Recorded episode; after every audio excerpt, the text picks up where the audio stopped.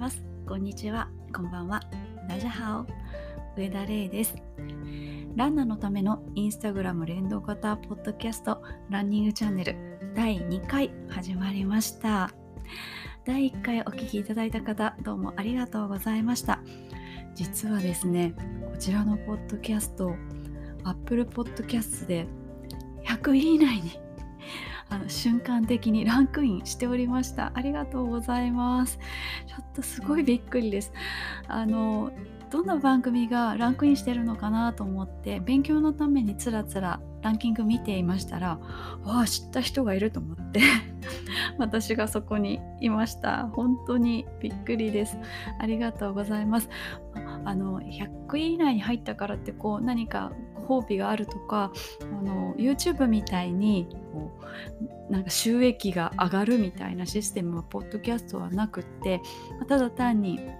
まあ、ボランティアでっていうか自分好きだからやっているだけなんですけれども私の場合はあのこんな形でインスタグラムと連動してやらせていただいていて皆さんからあの感想ですとか温かい言葉たくさんいただいているのでそれがモチベーションになってこう第2回第3回とこれ続けていけそうな感じというか続けていくんですけれどもいつでも ということであの皆さんからのご意見ご感想本当にありがとうございます。ということで第2回も進めていきましょう。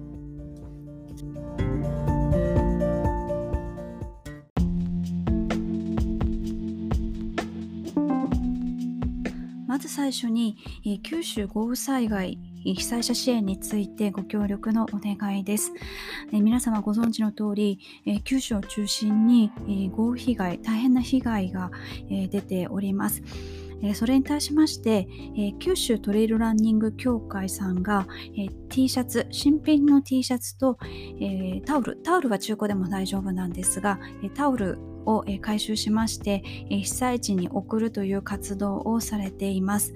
えっ、とですね、第1次募集の締め切りが7月16日木曜日の到着分までとちょっともう日が迫っているんですけれどももしですねあの大会の参加賞の T シャツが、えー、余っているですとかあとフィニッシャータオルもランナーはたくさんあの持ってますよね、えー、もしそちらが余っているという方がいらっしゃればですねあの九州トレイルランニング協会さんの方にお送りいただければと思います、えー、お送り先についてはですね、えー、Facebook で九州トレイルランニング協会というふうにサーチをかけますと、えー、ヒットします。あとあのホームページもお持ちですので、えそちらの方調べていただいて、え詳細な情報を手に入れていただければと思います。はい。まだちょっと全容が明らかになっていないぐらい、えーまあ、災害の規模が、えー、大きくなってしまっていますしコロナの影響で直接駆けつけることができないっていう非常に厳しい状況ではあるんですけれどもあのランナーとして、まあ、できることっていうのをあの一つずつやっていければいいなというふうに思っています。あの私も何らかの形でですねちょっと今回は16日締め切りではあるんですがあの多分 T シャツとかあのタオルのニーズってあのいろんなところでありあるので私もそういう活動を普段しているのであの何かしら、えー、そういうものをお届けできる仕組みっていうのを作りたいと思っています。あのそれができればまたこのポッドキャストですとかインスタグラムで、えー、お知らせしますので、えー、ご協力のほどよろしくお願いいたします。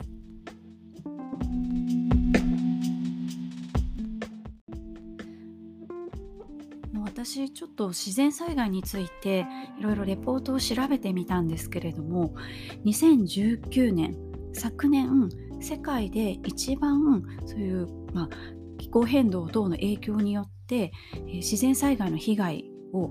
最も大きく受けたのが日本だそうです。まあ、被害額ベースですので、まあ、やはりその先進国の方が多分被害額が大きく出てしまうので一概に比べることはできないんですけれども日本が一番大きかったそうなんですね。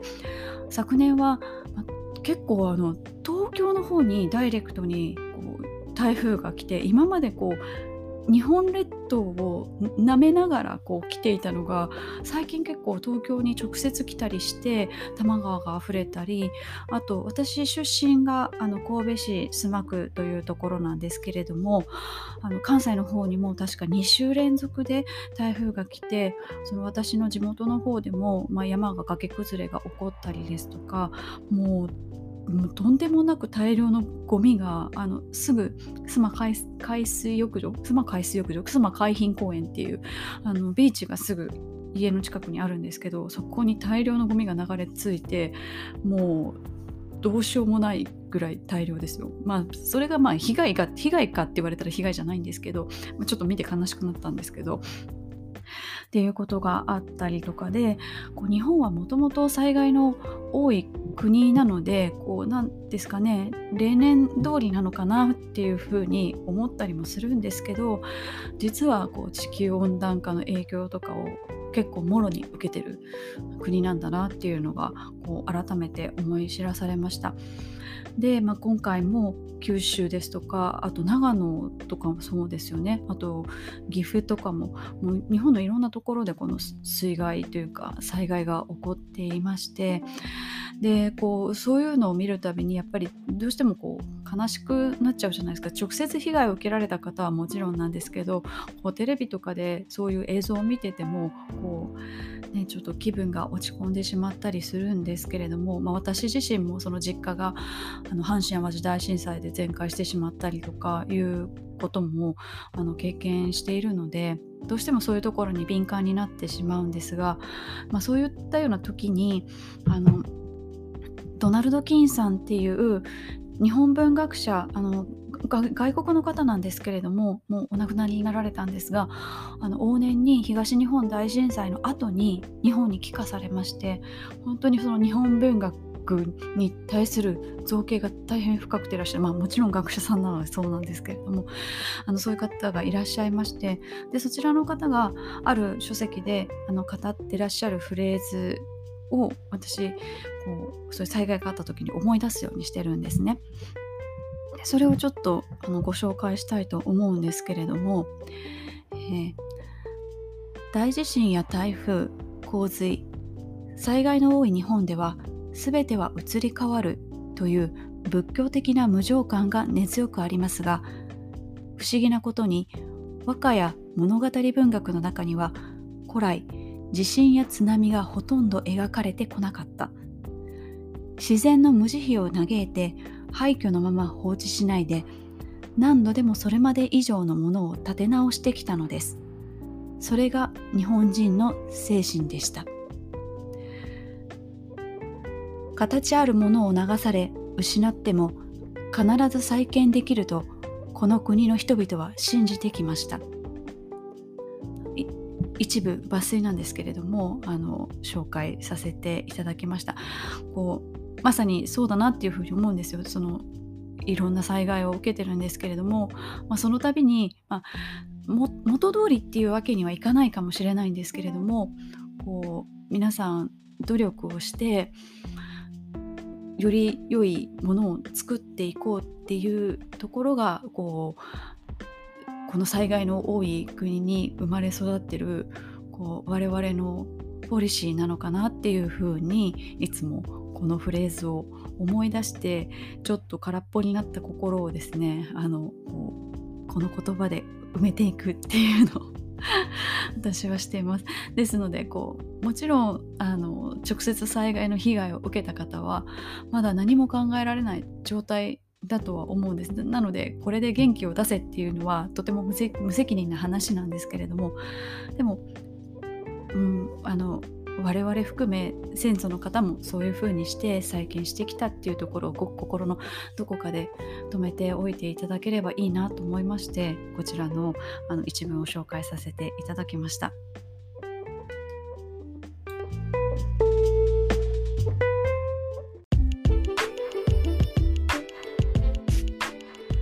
今更なんですけれどもちょっと私の自己紹介を先にしておいた方がいいかなと思いまして、自己紹介をさせてください。というのも第1回のポッドキャストをあの配信をしましてあの以前は私のことをご存知の方がこれを聞かれる聞かれるのかなと思って自己紹介しなかったんですね。ところがこう蓋を開けてみるといろんな国の方とかたくさんの方に聞いていただいていたのであのこれはちょっと自己紹介やっておいた方がいいのかなと思いましてはいやらせていただきます。あのこちらのポッドキャストをやっております上田玲と申します。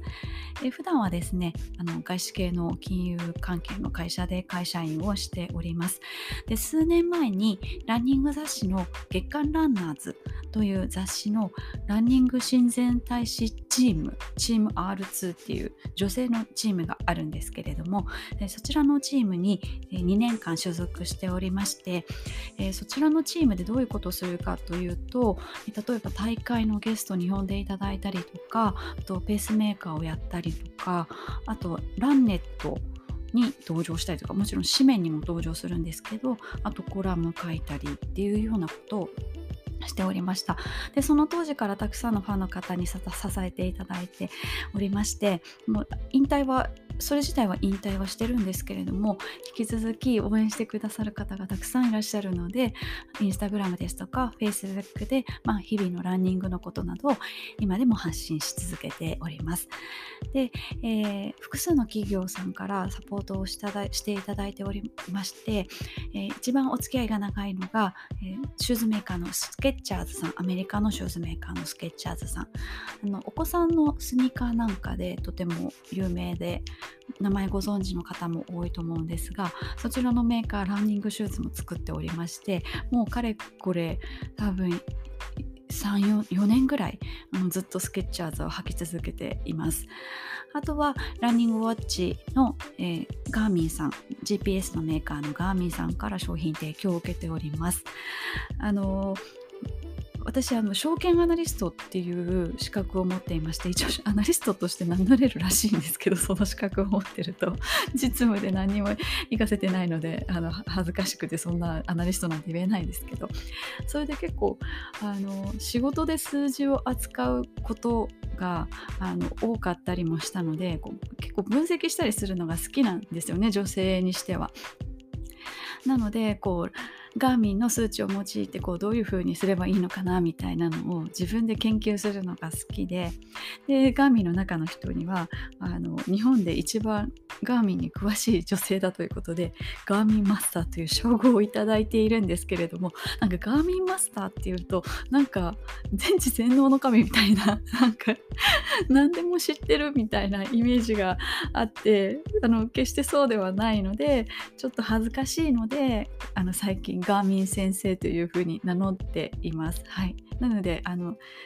自称じゃないです。あの自称じゃないっていうかあのちゃんとあのガーミンから認定していただいてそういうふうに名乗っております。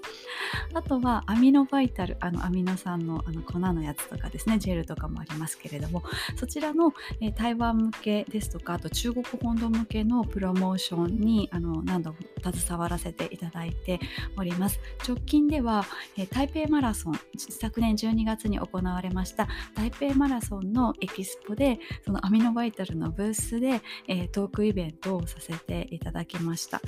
まあ、あとは中国本土向けにあの取材を受けましてあのいろいろ中国のランナーの方に向けて、えー、アドバイスですとか普段の生活のことについて、えー、語ってみました。はいであの前回 1, 1回目もあの申し上げたんですけれどもあの台湾とか香港にもとってもたくさんあのファンの方がいらっしゃいましてやっぱり直接ファンの方と、まあ、触れ合いたいっていうのもあってちょっと今はあの厳しいんですけれども海外行けないですけれどももうこれまでもあの多分15回ぐらいですかね。23年で15回ぐらい。台湾ですとか香港はまだ2回しか行ってないんですけれどもあのそういったようなところに行って、えー、実際あの大会に出たりとか地元の人しか出たことがないような大会に日本人として初めて 大会に出たりとかゲストに呼んでいただいたりっていうようなことをあの普通に週週5回働きながら合間を縫ってそういうことをしております。はい、ということで、まあ、何かランナーさんの役に立つことできないかなと思ってあの新しい試みとしてポッドキャストを始めましたというのが私の自己紹介です。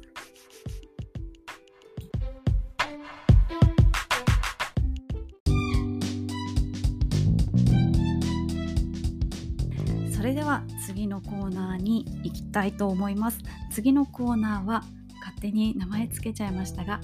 ランナーズボイスのコーナーです。えー、前回の放送終了後にですね皆さんに、えー、質問をさせていただきました、えー、2つ質問をさせていただきまして1つ目はモチベーションを保つ方法は？という質問。2つ目は走り始めたきっかけは？っていう質問でした。どちらとももうすごいたくさんご意見いただきまして、えー、もう100以上ですね。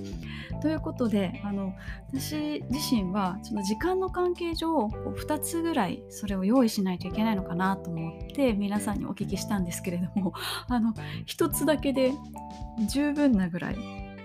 回答が集まりましたので、え今回は1つ目だけモチベーションを保つ方法について皆さんからご意見をいかがあの伺ったものに関して、えー、回答をお返ししたいと思っています。えということで、えー、123大体ですね、えー、5位1234あ4位か4位ぐらいまでで、えー、50%を占めますので、まあ、ちょっと多いものから順番にご紹介して、まあ、あとはちょっと少数派って言ってもでもなんか本当になんか超オリジナルみたいなのはなくて意外とあの共通してるものが多かったです。ということで紹介していきたいと思います。えー、まず第1位、えー、18%の人がモチベーションを保つ方法として挙げてくださったのが SNS です。やっぱりあのインスタグラムで聞いてるだけあって皆さんインスタグラマーなのでインスタグラム、まあ、に限らずですけれども SNS を活用してらっしゃるという方が18%いらっしゃいました。こちら2パターン、まあ、ありましてご自身があの発信者として、まあ、例えばどんな短い距離でもいいから毎回投稿するっていうご自身で発信するっていう回答とあとフォロワーさんの投稿を見てあの自分も頑張らなきゃっていうふうに思ってモチベーションをまあ、したり維持したりするっていうも、う2パターンありました。はいということで、まあ、あの私も普段あの SNS インスタグラム中心に発信させていただいてるんですけれどもこうなんか思い込みすぎなのかもしれないんですけれどもあの私はあんまりあの数字を出さないんですね。例えば一番表になる写真にあまりデータを載せないとかラップは載せないとかあと月末にこう月間走行距離とかこう載せてる方多いですけれども私それも載せないようにしています。というのはあの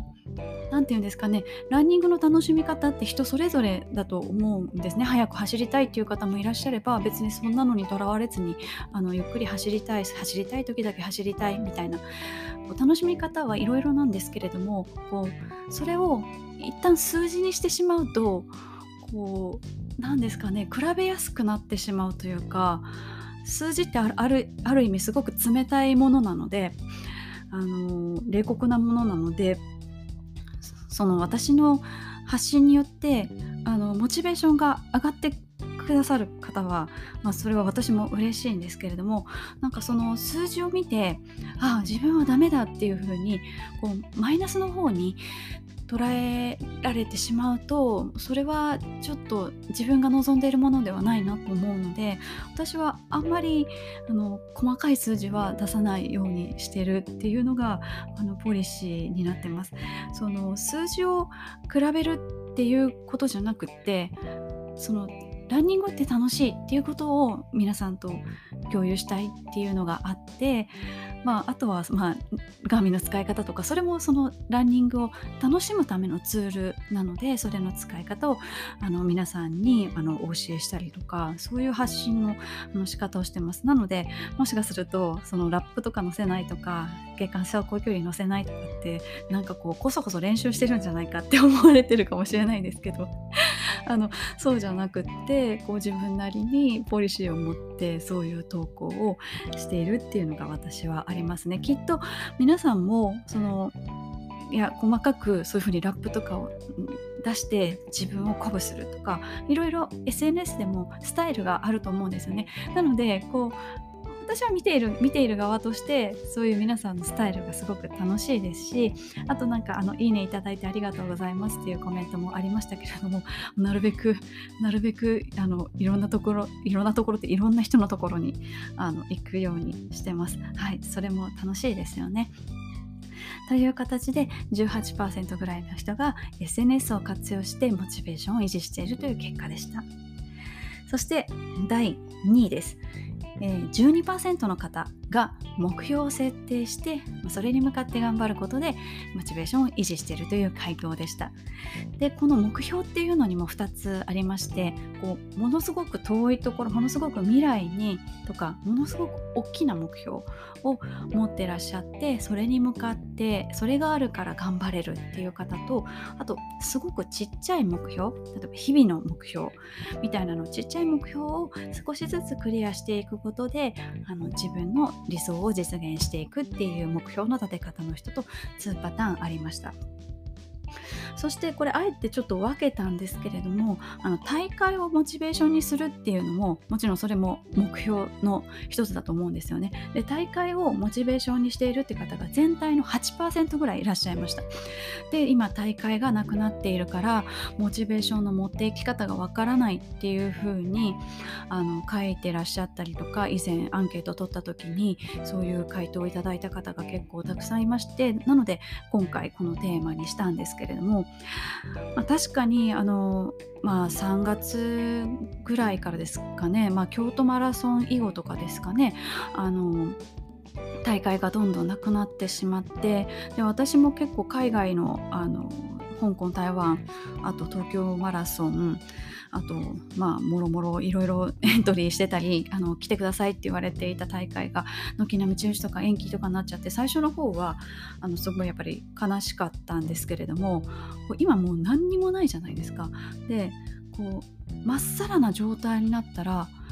あ自由だと思って なんかすごい自由になれて逆にこうすがすがしい気分になったんですねなんか今まで結構ギチギチにシーズン中はスケジュールが入っていてしかもそのチーム R2 やらせていただいてる時とかは結構急にこの大会出てくださいとか言われたりとかしてスケジュール調整とか大変だったんですよね。それはそれであの私はそその状況を楽しんではいたんですけれども今こう何にもない状況になってああもう何にもないから好きに走っていいんだと思うとすごくなんか楽になれたんですよね。であどんな練習しようかなみたいなもう特に次の大会なんていつになるか分かんないから自分で好きな練習できるみたいな感じであじゃあちょっと距離を踏もうかなみたいなでなんか疲労をためないような練習をしようかなとかこういろいろ今までできなかったことがこうできるチャレンジできるっていうので今今は今の状況でそれはそれはあのコロコロナがあってあの嫌だなって思うことはあるんですけどもでもその状況を今はすごい私は楽しめています。で別にそのランニング界だけではなくって例えばその J リーグで今年は降格がないとか例えば、えー野球でなんかそのベンチ入りできる人数が多いとかやっぱり今年だからこそあのそれは仕方なく取ってる措置なのかもしれないですけど今年だからこその状況っていうのがあるじゃないですか。なので今年っていろいろこうトライアンドエラーを繰り返してやっていく絶好のチャンスなんじゃないかなって思ってるんですね。なのでやっぱり大会をモチベーションにしてた人にとっては大会がなくなったっていうのは非常に悲しいことではあるんですけれどもこれあの一生大会ないわけじゃないですから きっと。あのいつかまた再開されるはずですからこうその時に向けて今自分で何をやろうかって考えると結構ワクワクしてきたりしませんか？私はワクワクしているのでこう、うん、悲しいって思うベクトルをこうちょっと方向転換していくっていう作業が必要なのかなっていうふうに今の時期は思っています。はい、ということで、え全体の12%が目標を持つということ。あとまあ全体のそのうち、まあ、8%ぐらいの方が、まあ、大会をモチベーションにしてらっしゃるという結果でした。そして次、まあ、おおよそ11%の方がお買い物です。あの何かを買うことによってモチベーションを維持するモチベーションアップするっていう方がいらっしゃいました。こちらも多分2パターンあってちょっとコメントからは推測できない方もいらっしゃったんですがあの先行投資型？先になんかすごいハイスペックな靴を買う。それでそれを履きこなせるように頑張るみたいな方とこれを頑張ったら新しいウェアを買おうみたいなあのご褒美型ですね。っていう方と2パターンいらっしゃいました。それこそもう今靴の種類めちゃくちゃありますよね。なんか値段の幅もすごいですし機能の幅もすごいですしもういろんな靴がもうなんか靴戦国時代みたいになってるじゃないですか。まあそのナイキ一強ではあるあるんですけれどもそのナイキがこうドーンと出してきてそれに続くような形で各メーカーもこう革新的なことを今やっているのでそういうのを試すには今すごいいい時期なのかなっていうふうに思います。やっぱり普段大会があったりするとやっぱり自分のお気に入りのブランドで自分のお気に入りのシューズで自分のお気に入りのサイズでっていうふうに固定化されてしまうんですけれども今はまあねあのまあ怪我はしちゃダメですけどいろいろ試せる環境なので靴に関しては今すごい多分面白い、まあ、メーカーさんにとっては大会がないからやっぱり買ってくれないからって頭抱えてる人も多いと思うんですけど消費者側にとったらいろいろ試せるっていうので今面白い状況かなっていうふうに思います。あとやっぱりウェアをあの新しいウェアを買うみたいな方も多かったですね。まあそのうちあのお気に入りのブランドとかきあの聞いてみたいと思っているので皆さんちょっとお気に入りのブランドあると思うのであの用意しておいててください、まあ、特に女性はこういろんなスタイルが楽しめるというかなんならメン,、ね、メンズのちっちゃいやつとかあとキッズの大きいやつとかも着たりできるのでこう女性の方がバリエーションが豊かなのでいろいろ買うのは楽しいですよね。今特に、まあ、送料いつもよりこう低いハードルで送料無料とか返品交換無料とかだったりするのでそういうのも利用しつつあのもうお買い物でモチベーションを維持するっていう方が11%ほどいらっしゃいました。はい、で次があと3つ？3要素。あの同着だったんですね、えー、同着で8.8%約9%の方が、えー、食べ物あと仲間あと気楽に考えるっていうのがありました、まあ、食べ物に関してはやっぱり走った後のビールとか走った後のご飯あと食べても太らない体とかね。はいそういうの。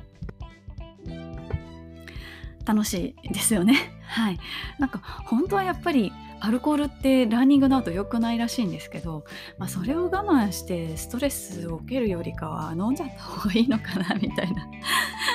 私はそういうふうに思います。はい、であと仲間がいる。まあの1位になった SNS っていうのは、まあ、バーチャルな世界ではあるんですけどもリアルな世界でそういうふうに仲間あとライバルですねがいるっていう方が、えー、8.8%いらっしゃいました。またあと練習会に出てあのそういう練習会のメンバーと一緒に切磋琢磨するっていうような形ですね。あとは職場あと家族と負け負けたくないみたいな でもそうやってこう闘争心をむき出しにできる相手がいるって仲がいいからできるわけじゃないですか仲が良くないのに闘争心むき出しにしてたらただ卑屈になっちゃうだけなのでそういうふうに切磋琢磨できる相手がいるっていうのはこうすごくあの恵まれた環境なんだろうなっていうふうに思います。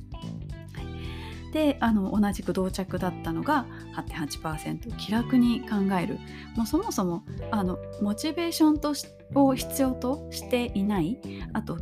適度に休む走りたくない時は走らないみたいな方が8.8%いらっしゃいました。私も結構当てはまるかなっていうふうに思っていてそのモチベーションどうやって維持してますかっていうふうに質問を受けた時に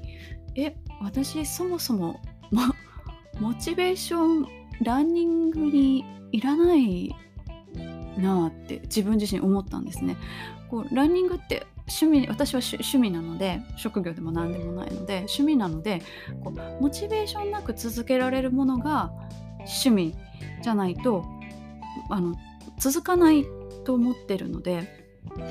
まあ、例えば仕事だとなんかモチベーションがみたいなそれってでもね仕事ってお金稼ぐためにやってるのでやっぱりこう モチベーションって必要だと思うんですけど例えばまあ仕事とかでストレスがたまるなんか仕事で、まあ、体が疲れるそれを発散するためにあのマラソンランニングやるみたいな感じで捉えていくと、まあ、そもそもランニングにモチベーションが必要ないっていう風にあの変わっていくかもしれないですね。っていうような形で気楽に考えてる方っていうのも8.8%いらっしゃいました。あとは、まあ、ちょっと少数派にはなるんですけれどもあの結構面白いなと思ったのが あのそこそこ人数いらっしゃるんですけれどもお腹つまむっていう人が 8%ぐらいいらっしゃいましたからだからその時点ですよねあの食べ物を仲間、まあ、気楽に考えるあと大会モチベーションにする おお腹をつまむ。はい。あの現現実を直視してあのモチベーションを維持するっていう方があの男女問わずだと思うんですけどあのいらっしゃいました。面白いですね。私もちょっとつまんつまんでいこうって思いました。あとあこれはちょっと男性ならではなのかなと思ったんですけどこうかっこいい〇〇を目指すっていう方が何人もいらっしゃって例えばかっこいいお父さんになりたいとかかっこいい親父になりたいとかこのままだとただのただのおじさんだみたいなその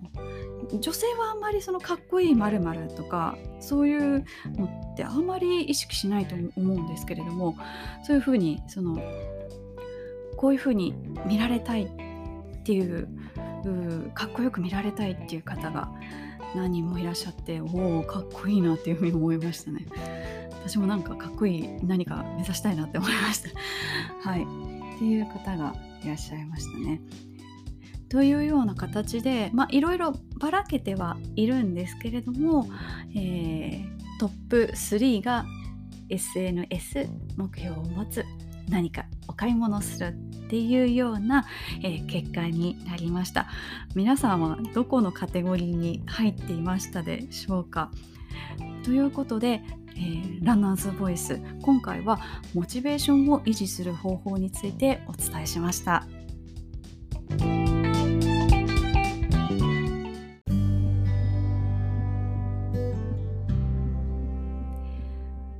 ことでもう30分ぐらい話してしまいました。教えてガーミン先生をする時間がなくなってしまいました。ということで今回はそろそろあのこれで締めたいと思います。あの最近なかなか雨がずっと降っていたり風が強かったりムシムシしていたりもう低気圧でなんか体の調子がおかしかったりみたいな感じでこうスカッと晴れ晴れしい気分になるタイミングがなかなかないと思うんですけれどもあのそれにめげずに頑張れる人は頑張って走ってであのもう気分が乗らないなっていう人はもう今無理しなくて走んなくていいですもう別に。はい。もうどっぷりゆっくり構えてもう梅雨が明けるの待ちましょう。夏は来ますから。はい、まあ、夏来たら来たでめっちゃきっと暑いみたいな感じでまだ夏バテみたいになっちゃうかもしれないですけど。今無理しないっていうのがキーワードかもしれないですね。はい。ということで、えー、次回あの事前にもう皆さんから頂いている前回頂いているランニングを始めたきっかけについて、えー、語っていきたいと思います。皆さんのご意見紹介していきたいと思います。えー、引き続きインスタグラムの、えー、ストーリーズのコーナーで、まあ、何かご意見あと感想あ多分募集するとは思います、まあ、そこにあのストーリーズ見てみて何もなかったらあのダイレクトメールでも何でも結構ですのでご意見いただけると幸いです。ということで今回もお聴きいただきありがとうございました。あまた次回もあのお会いしましょう。ありがとうございました。ランニングチャンネル第2回目でした。上田玲でした。